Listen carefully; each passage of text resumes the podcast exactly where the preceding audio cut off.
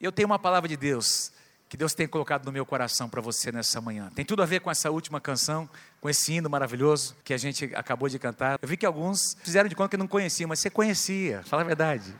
Essa canção diz: quando nós deixarmos tudo no altar de Deus, para que Ele controle, coisas incríveis vão acontecer na nossa vida. Eu quero falar com você nessa manhã sobre o fogo que vem de Deus, o fogo que vem da presença de Deus.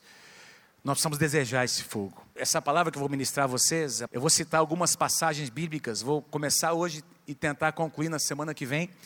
Eu vou citar algumas passagens que eu já tenho pregado, dando uma abordagem bem diferente daquela que eu vou dar nessa manhã. Essa palavra Deus colocou no meu coração para ministrar aos nossos pastores aliançados no mês de julho.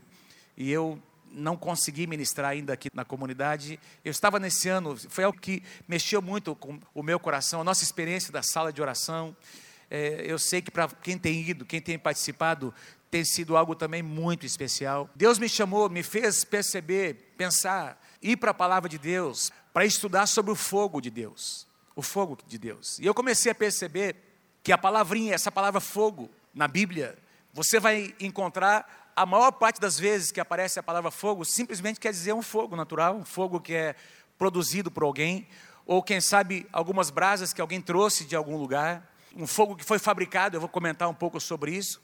E pouquíssimas vezes nas Escrituras nós encontramos um fogo que foi gerado na presença de Deus, um fogo que veio diretamente da presença de Deus. E é sobre isso que eu quero conversar com vocês nessa manhã. Sem dúvida, o fogo, falando do ponto de vista natural, quando você estuda a história da descoberta do fogo, você vai perceber que nos primórdios da nossa civilização, fogo foi uma das descobertas, uma das maiores descobertas que o homem jamais fez. O fogo possibilitou o preparo de alimentos, o fogo possibilitou que as pessoas pudessem se aquecer no inverno, o fogo possibilitou que houvesse algum tipo de iluminação muito antes que as lâmpadas que a gente conhece hoje fossem inventadas. O fogo possibilitou ao homem construir ferramentas, construir instrumentos de trabalho. Então, o fogo natural, ele sempre foi algo muito importante na vida e sempre presente na vida do homem. Todo mundo aqui já teve uma experiência com fogo na sua, quem sabe na sua infância. O fogo é uma coisa que chama muito a nossa atenção e é alguma coisa que exala aquele calor. Você chega perto de uma labareda e você sente o efeito, sente aquela radiação. O fogo sempre impressiona.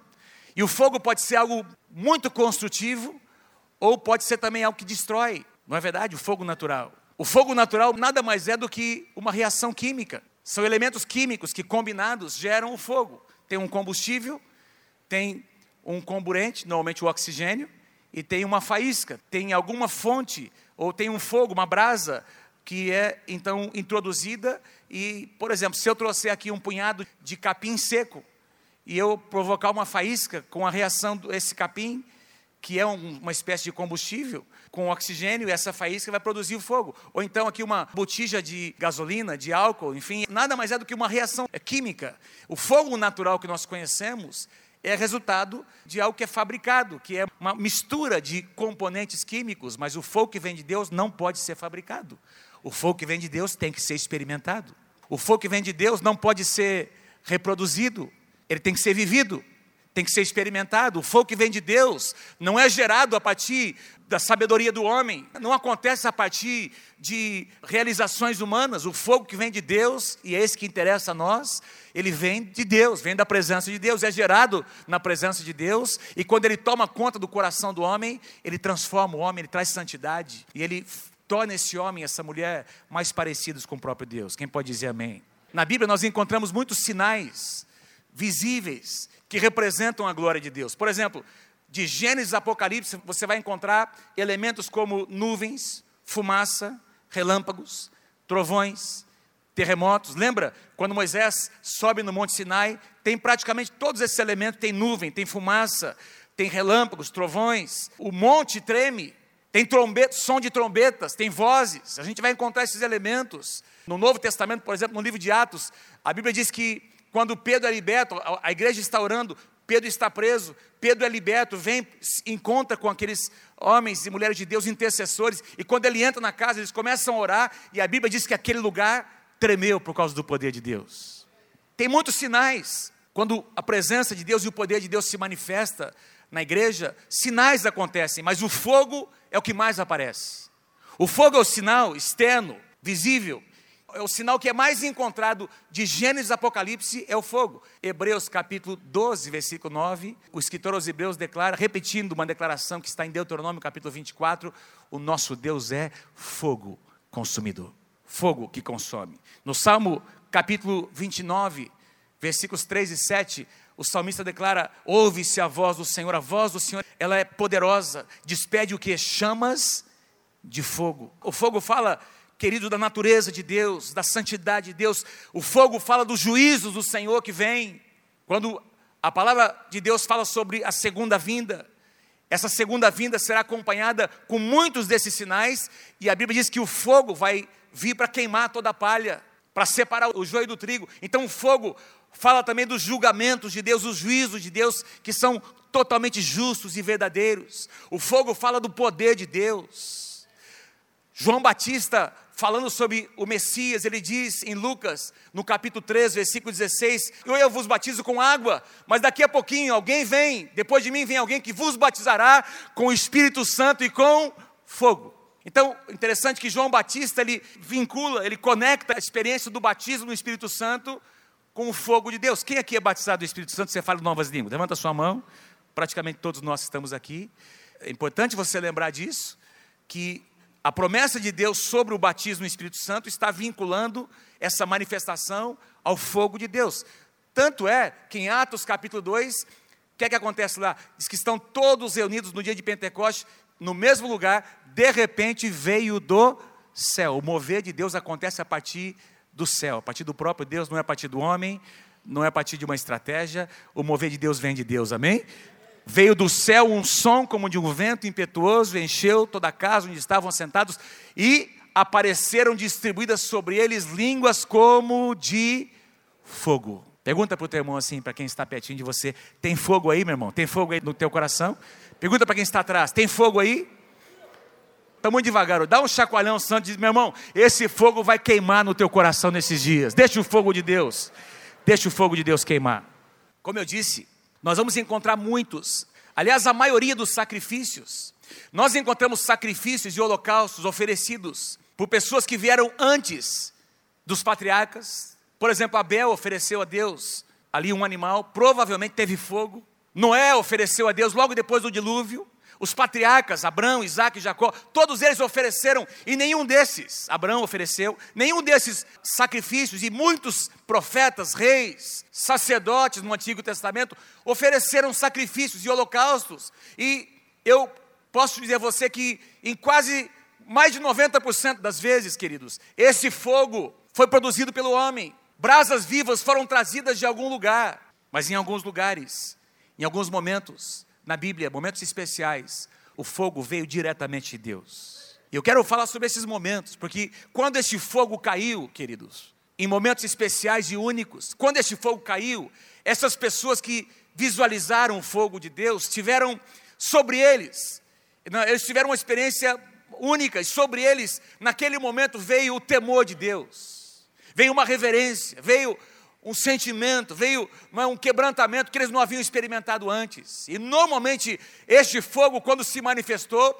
não marcou apenas uma experiência, mas marcou o início de uma nova estação, um novo tempo na vida daqueles homens e mulheres. Quando o fogo de Deus vem sobre nós, não é apenas para termos uma experiência, é para marcar o início de algo novo na nossa vida é para marcar o início de uma nova estação, marcar o início de um tempo de visitação da parte do Senhor. Quem pode dizer amém, queridos? Quem quer o fogo de Deus na sua vida, diga amém. Então, eu relaciono aqui cinco ocasiões em que o fogo veio diretamente de Deus. A primeira delas, antes de entrar no sacrifício, que eu vou citar daqui a pouquinho, o sacrifício de Abraão, eu queria mencionar uma passagem para mostrar a vocês que o próprio Abraão, antes de experimentar o fogo que vem de Deus, ele trazia brasas para os seus altares. Você vai encontrar, por exemplo, quatro altares no livro de Gênesis, pelo menos quatro altares que Abraão edificou. No capítulo 12 de Gênesis, você encontra dois altares. No capítulo 13 tem mais um. E no capítulo 22, o último deles, que foi exatamente no Monte Moriá. Lembra? Deus disse para Abraão: Pega o seu filho, quem você ama, oferece, vou te mostrar o lugar. Diz que no dia seguinte Abraão sai de madrugada, e olha o contexto aqui, amados, porque Abraão foi para sacrificar aquele menino, aquele filho, que representava a promessa de Deus. E olha o que nós lemos aqui em Gênesis 22, 6. Abraão pegou a lenha para o holocausto e colocou nos ombros de seu filho Isaque, e ele mesmo, ele mesmo, Abraão, o que, é que você pode ler ali, amados? Ele mesmo levou as brasas para o fogo e levou também a faca, e assim caminharam os dois juntos. Então a gente tem aqui uma boa dica de como Abraão acendia, como Abraão incendiava os altares que ele edificava. Ele trazia a brasa de algum lugar, porque as brasas, o fogo, era alguma coisa que era muito importante na vida corriqueira de uma família. O fogo era mantido, as brasas eram mantidas. Eles iam alimentando com mais madeira, com mais carvão, para que esse fogo continuasse aceso por causa das atividades da casa. E Abraão, então, quando ele recebe essa determinação de Deus, vai sacrificar o teu filho, ele pega uma porção dessa brasa que tinha ali na sua perto da sua tenda e de alguma forma ele traz ele anda quilômetros e quilômetros até subir naquele monte, amados, para colocar essas brasas sobre este altar. Ele trouxe de algum lugar, mas houve na vida de Abraão uma experiência diferente. Capítulo 15. Eu já preguei sobre essa passagem, trazendo outro enfoque. Eu quero agora focar o fogo de Deus. Houve um outro sacrifício que Abraão ofereceu no capítulo 15, em que ele teve uma experiência com o fogo de Deus. A Bíblia diz que Abraão havia recebido já, desde o capítulo 12, as promessas de Deus. Eu vou abençoar a tua descendência, e a tua posteridade será como pó da terra. Eu vou bendizer as famílias da terra pela tua semente. E queridos, o tempo passou, anos e anos se passaram, e a promessa não acontecia.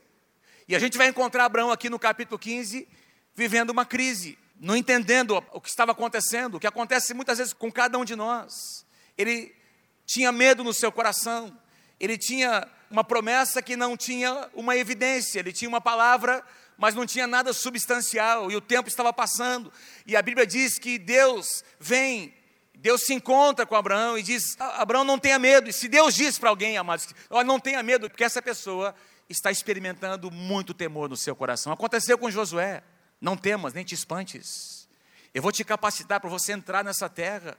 Se Deus diz para Josué, não temas, nem te espantes, é porque havia muito temor no coração daquele jovem líder, guerreiro. Então Abraão estava com medo, queridos.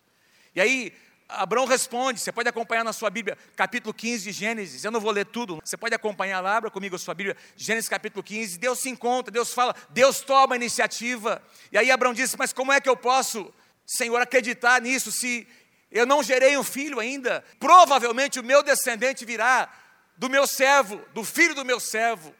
Eles começam a entrar num diálogo muito aberto.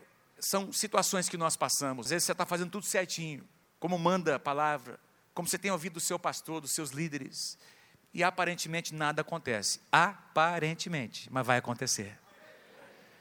Louvado seja o nome do Senhor.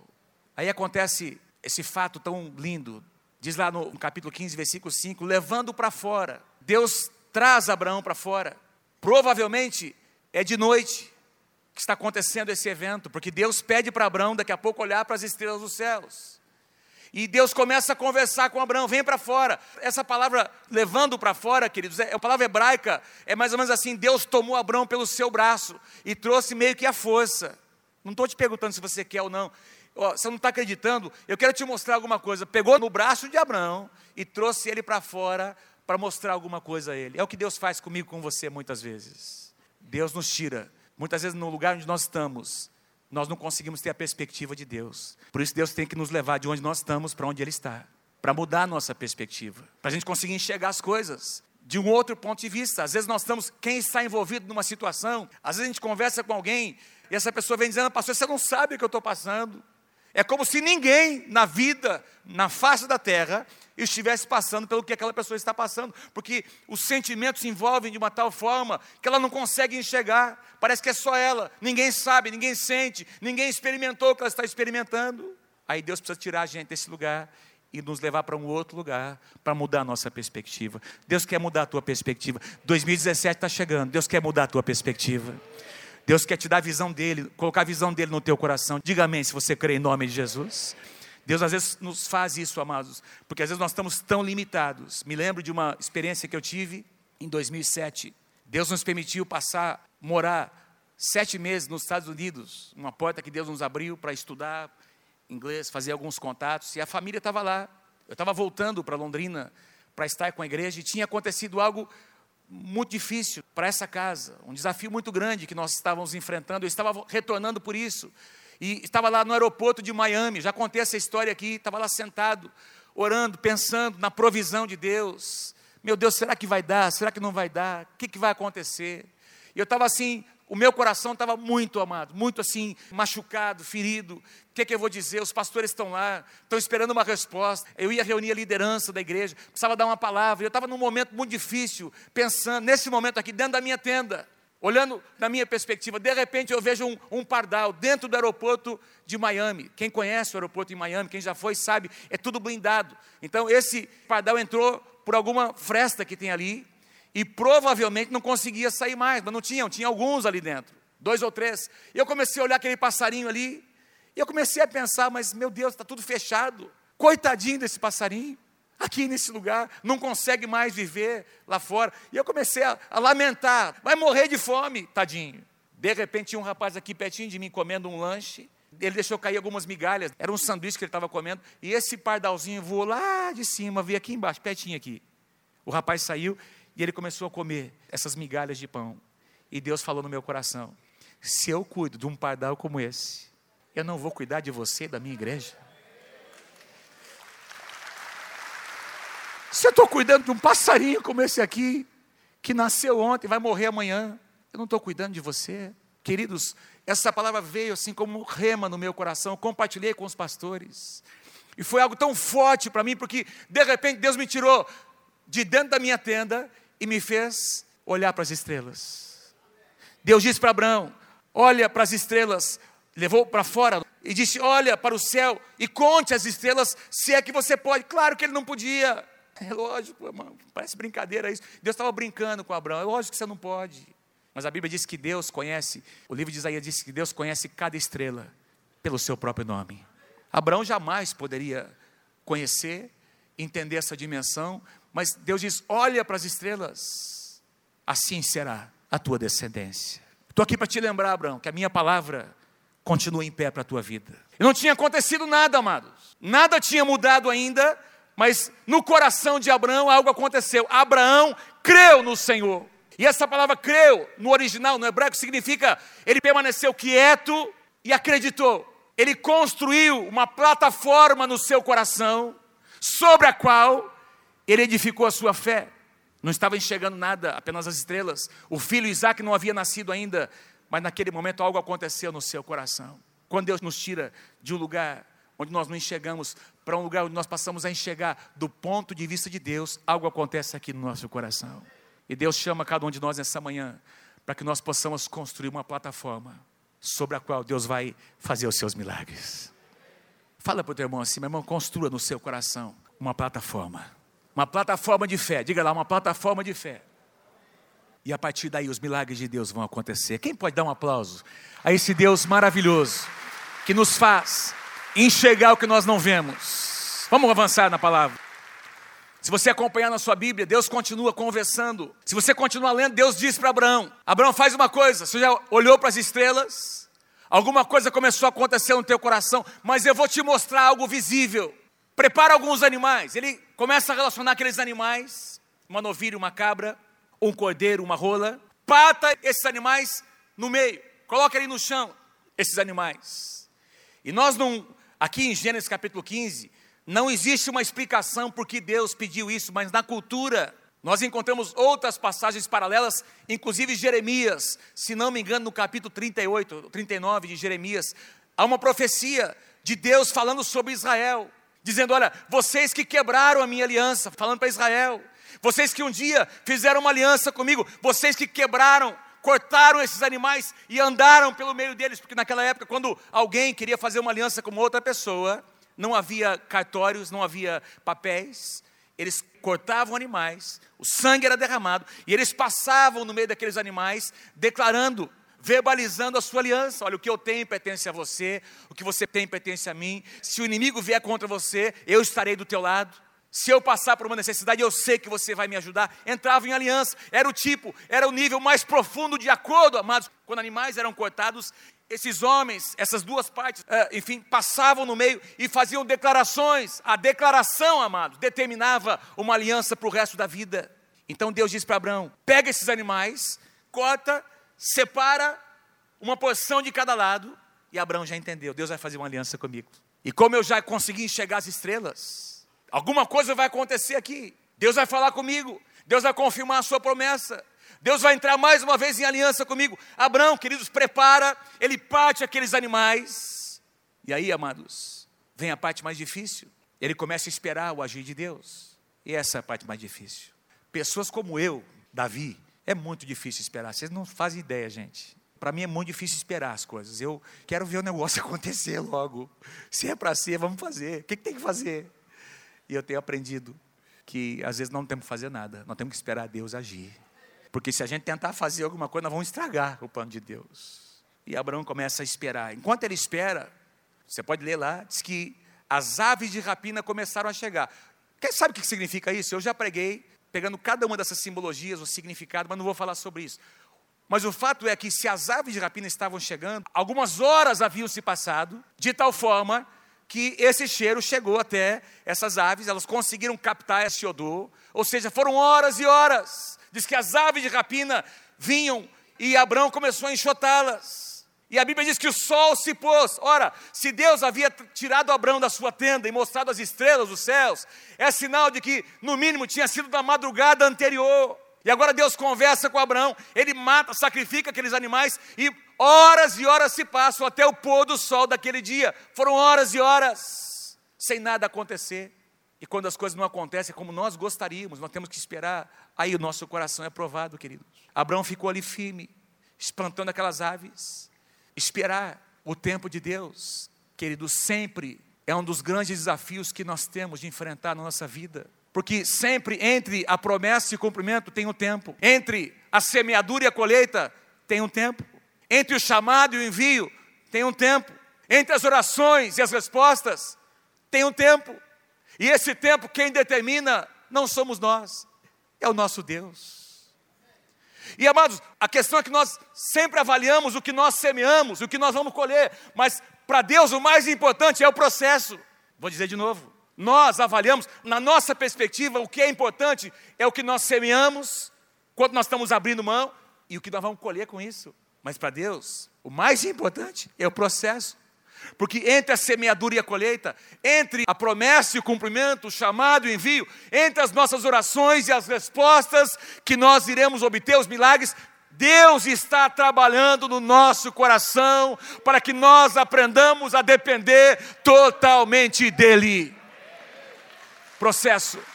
Eu amo demais esse salmo que vocês conhecem. Eu gostaria que você repetisse comigo, Salmo 37, do versículo 4 ao versículo 7. Vamos ler juntos? Agrada-te do Senhor, e Ele satisfará aos desejos do teu coração. Entrega o teu caminho ao Senhor, confia nele, e o mais Ele fará. Fará sobressair a tua justiça como a luz, e o teu direito como o sol ao meio-dia. Descansa no Senhor e espera nele. Eu tenho certeza que esses quatro versículos, Deus está ministrando ao coração de alguns de vocês aqui nessa manhã. Agrada-te. Quatro palavrinhas chaves. Agrada-te, entrega, descansa e espera. Eu, quando leio essas palavras, eu não consigo, amados, pensar que esse esperar em Deus é uma, um negócio passivo, você vai dormir.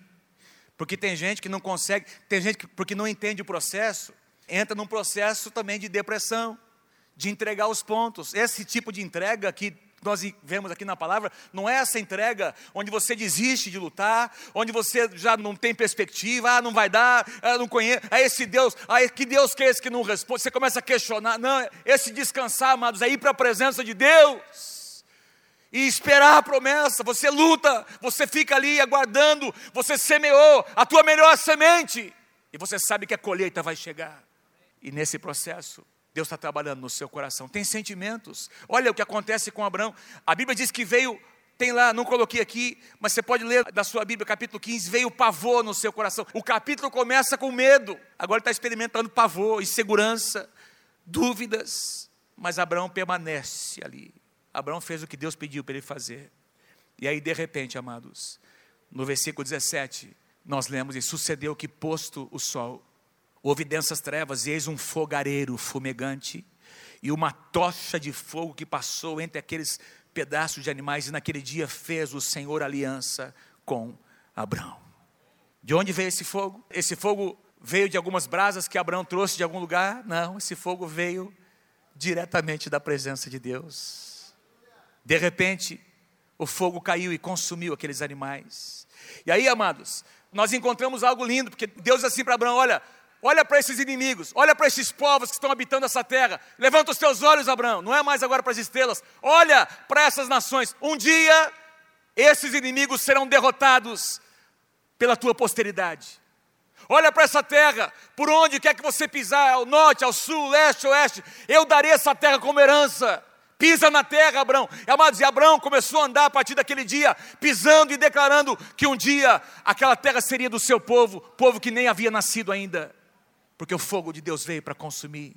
E o fogo de Deus, amados, consumiu os sentimentos, consumiu o coração de Abraão. Deus quer gerar perseverança no nosso coração. Queridos, o fogo que vai fazer diferença é o fogo que vai cair diretamente da presença de Deus no teu coração. Sabe, eu estava ministrando agora, eu e a pastora Mônica fomos convidados nesta quinta e sexta-feira. Nós tivemos ali, aqui em Laranjeiras do Sul, na igreja do pastor Cezinha. Fomos lá para ministrar uma palavra rápida. Eu preguei a primeira sessão, a pastora Mônica a segunda. Tinha lá quase 1.500 pastores metodistas. Eu preguei essa palavra. Para vocês terem uma ideia, eu preguei sobre os cinco altares. Para vocês só conseguir falar o primeiro. Mas é o que Deus colocou no meu coração, queridos.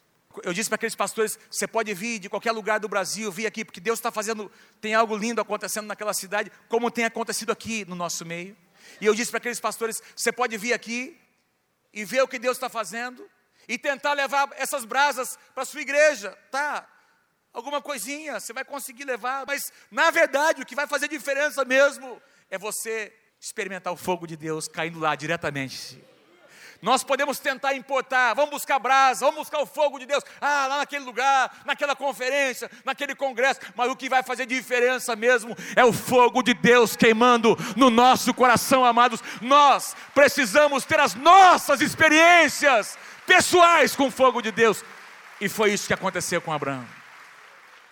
Nesse sacrifício, o fogo veio de Deus. Fique em pé comigo nessa manhã. Fogo fala de santidade, o fogo vem para consumir. Amados, na perspectiva do Novo Testamento, nós não oferecemos mais animais. Presta atenção. Nós oferecemos nossa própria vida. Porque Jesus, o Cordeiro de Deus, já foi oferecido uma vez por todas. Sacrifícios agradáveis a Deus são um espírito quebrantado, coração compungido na Sua presença. Eu desejo, eu preciso do fogo de Deus na minha vida. Se você deseja Quero pedir que você cante essa canção. E eu quero orar com você daqui a pouco. Porque eu estou crendo que em 2017 o fogo de Deus vai cair aqui nessa casa. O fogo de Deus vai vir sobre as nossas células. Quem crê, diga amém em nome de Jesus. O fogo de Deus vai tomar conta dos nossos líderes, supervisores, pastores. Nós vamos ter experiências pessoais com o fogo de Deus. E esse fogo, amados, sim, ele é uma demonstração da presença de Deus. Mas olha, queridos, o fogo de Deus traz santidade traz purificação na casa. A presença de Deus não permanece onde tem pecados escondidos, ocultos. É a santidade que mantém o avivamento. Quem pode dizer amém? É a santidade que mantém o mover de Deus na casa. E nós queremos que o fogo de Deus venha para trazer santidade no nosso meio. Canta essa canção.